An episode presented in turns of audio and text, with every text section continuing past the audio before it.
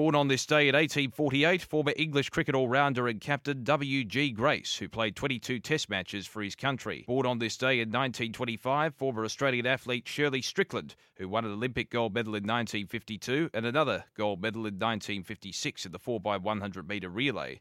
Born on this day in 1949, former Australian fast bowler Dennis Lillee, who was born in Subiaco in WA. As we mark births, deaths, and marriages for Tobin Brothers Funerals celebrating lives, visit tobinbrothers.com.au.